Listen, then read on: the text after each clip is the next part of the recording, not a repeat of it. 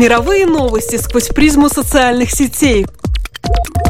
В программе «Лента событий».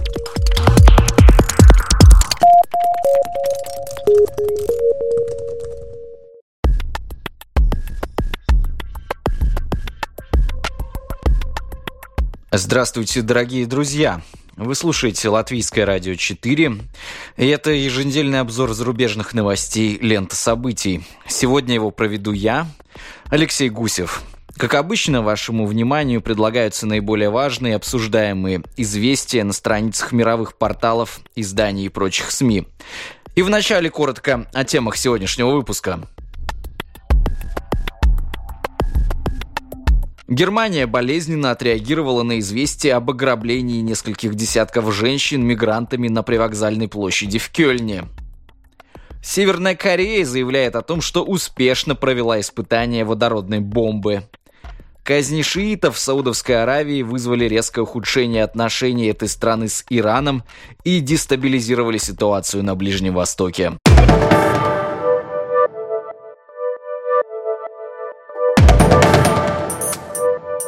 Канун Нового года на привокзальной площади немецкого Кёльна молодые люди ограбили десятки женщин. Также они сексуально домогались до своих жертв. Согласно первым сообщениям в средствах массовой информации, нападавшие выглядели как арабы или выходцы из Северной Африки. С самого начала стали звучать версии о том, что нападения осуществлялись мигрантами, которые ожидают получения статуса беженца. В ночь с 31 декабря на 1 января в местную полицию поступило порядка 90 обращений. Несколько из них было связано с изнасилованием. Примечательно, что нападения происходили не только в Кёльне, похожие случаи зафиксированы в Гамбурге и Штутгарте, но там общее количество жалоб значительно меньше. В одном из своих публичных выступлений на этой неделе канцлер Германии Ангела Меркель заявила, что не сомневается, случаи нападения в разных городах Германии связаны. Впрочем, это еще только предстоит доказать компетентным органам. Также Меркель пригрозила, что если информация о том, что в нападениях участвовали беженцы, подтвердится, то эти люди будут высланы из страны. Dort möchte ich allen danken, die heute zum Beispiel in Nickelsdorf und an anderen Stellen helfen, denn Österreich hat gestern 20... Германия не потерпит такие отвратительные преступления. Представьте себе, что чувствовали женщины, беззащитные, брошенные на произвол. Лично для меня это кажется недопустимым. Последние события поднимают ряд серьезных вопросов, выходящих за рамки инцидента в Кёльне. Нужно понять, нет ли среди определенных групп настроений, постулирующих презрение к женщинам. Кроме того, мы должны вновь изучить вопрос о депортации из Германии чтобы послать ясный сигнал тем, кто не намерен соблюдать законы нашей страны. Denn ohne die Hotspots wird es auch nicht zu einer Verteilung von Flüchtlingen kommen. Согласно последней информации, действительно большинство участников нападений в Кёльне оказались мигрантами. Полиция Кёльна установила личности и допросила 31 участника нападений на женщин новогоднюю ночь. По словам представителя Министерства внутренних дел ФРГ Тобиаса Платы, 18 из них ожидают получения статуса беженца в Германии. Всего было зафиксировано 32 преступления, большинство из которых квалифицированы как ограбление и нанесение телесных повреждений.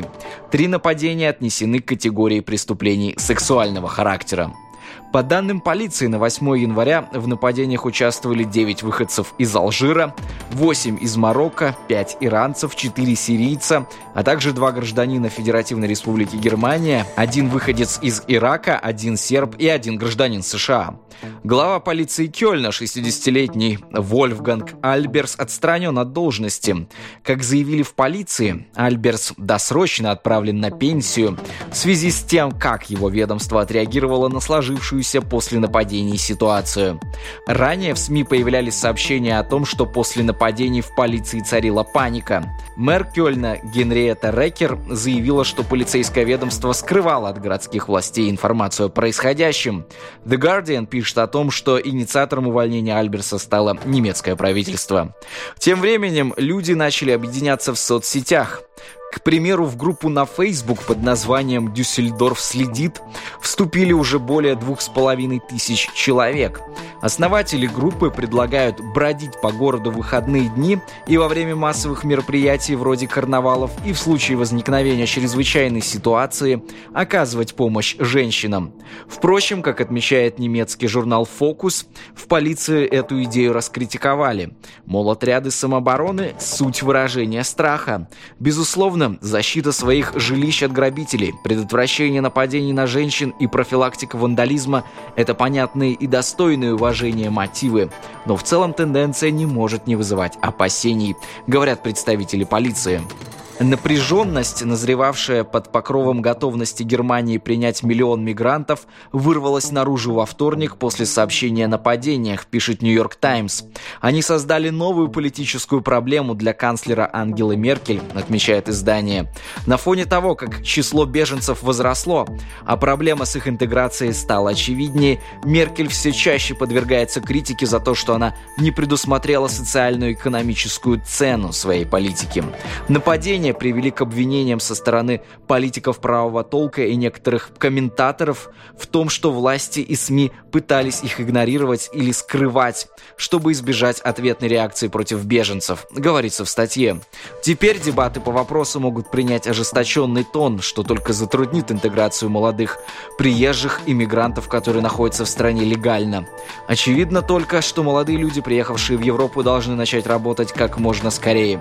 Ведь именно работа спасает способствует социализации, напоминает Нью-Йорк Таймс.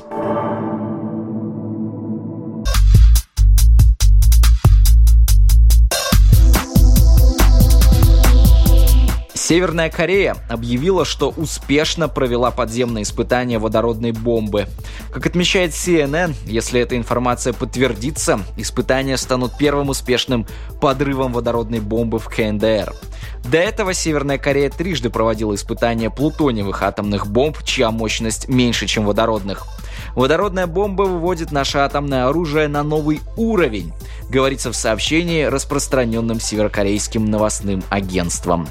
Пока факт испытания атомной бомбы подтвержденным считать нельзя.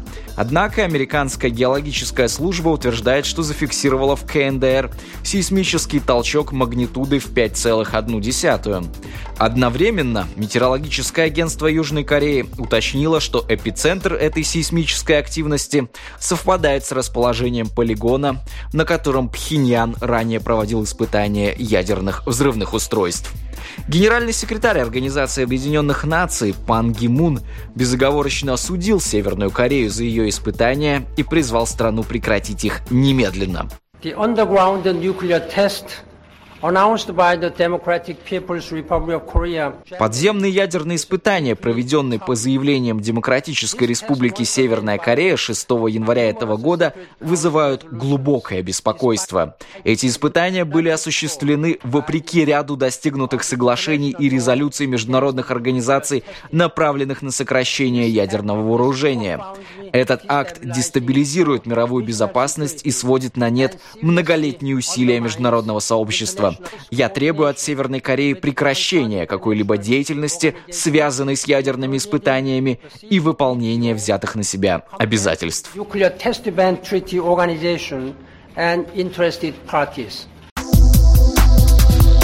Чтобы подтвердить или опровергнуть заявление Северной Кореи, может потребоваться не менее нескольких недель. Но если окажется, что испытание действительно было успешным, это может означать крупное и неожиданное достижение для пока еще ограниченного северокорейского ядерного арсенала, которое приближает ученых и инженеров КНДР к созданию боеголовки достаточно малой, чтобы ее можно было установить на ракете, способной долететь до материковой части Соединенных Штатов Америки. Белый дом выпустил сообщение о телефонных разговорах президента Барака Обамы с президентом Южной Кореи Пак Кын Хэ и премьер-министром Японии Синдзо Абе. В них говорится, что Вашингтон, Сеул и Токио согласились работать совместно над разработкой единой и мощной международной ответной реакции на последние безрассудные действия Северной Кореи. Также Барак Обама подтвердил, что США не собирается отрекаться от обязательств по обеспечению безопасности своих дальневосточных партнеров. Британское издание The Guardian пишет о том, что в данной ситуации переговоры об обладают куда большим потенциалом, чем силовое давление. Ведь в долгосрочном урегулировании возникшей напряженности заинтересованы все страны региона, в том числе и сама Северная Корея. Тем более, что открытое вооруженное противостояние – это дело слишком рискованное. Газета утверждает, что миру придется смириться с тем, что Северная Корея в нынешнем ее виде продолжит свое существование еще длительное время, а резкой смены режима или революции вскоре там не произойдет. Поэтому издание убеждено, что Соединенным Штатам следует проявить лидерство именно на поле дипломатии, урегулировав таким образом набирающий обороты ядерный кризис.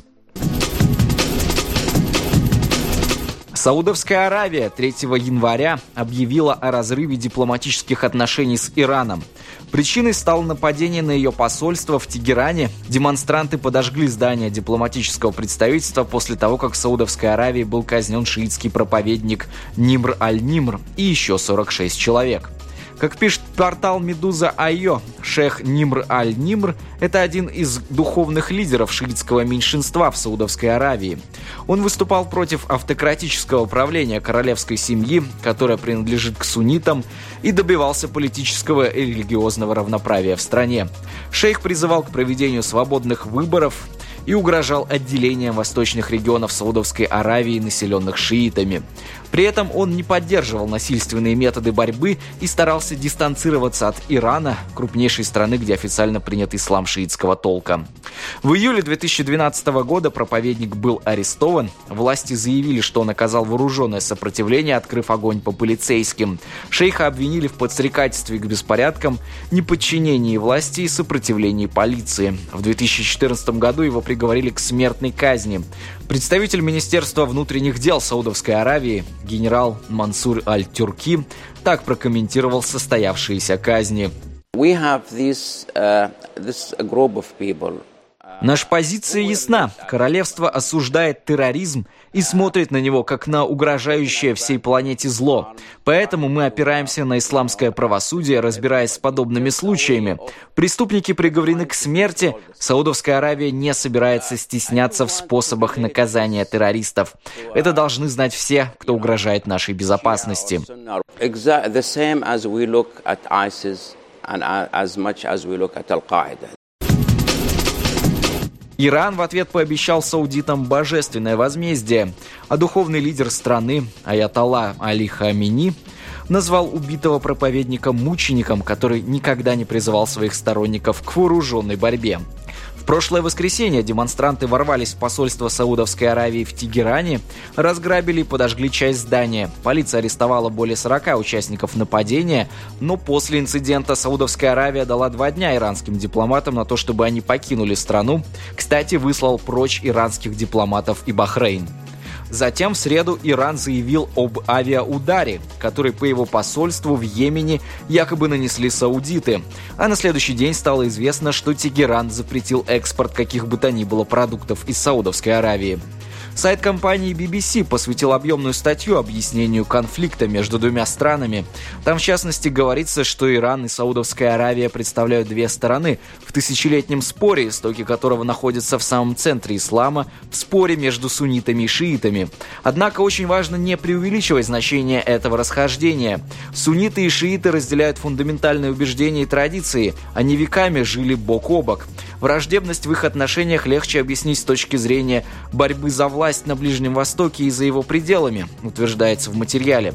Статус Ирана и Саудовской Аравии как ведущих представителей, соответственно, шиитов и суннитов в исламе, всегда определял их внешнюю политику. Обе страны искали союзников между государствами, разделявшими их теологические взгляды, а также поддерживали собратьев по религии в тех государствах, где у власти были представители другого направления ислама. Ситуация, сложившаяся в результате противостояния двух наиболее влиятельных стран региона, непредсказуема. Гибридная война в Йемене уже идет. В ближайшие недели или месяцы она может выйти из-под контроля, заявил CNN специалист по Ближнему Востоку Лондонской школы экономики Фавас Джердес. Эксперты предполагают, что на открытое военное противостояние Саудовской Аравии и Иран в ближайшее время не решатся. С 1979 года оба государства опосредованно вступали в целый ряд локальных военных противостояний по всему Ближнему Востоку и часто обменивались угрозами и оскорблениями. Но в итоге они всегда останавливались в шаге от прямой конфронтации и приходили к холодному перемирию, считает ближневосточный эксперт фонда Карнеги Карим Саджапур. Тем не менее, очевидно, что сейчас конфликт только набирает обороты, и предсказать дальнейшее развитие ситуации крайне трудно.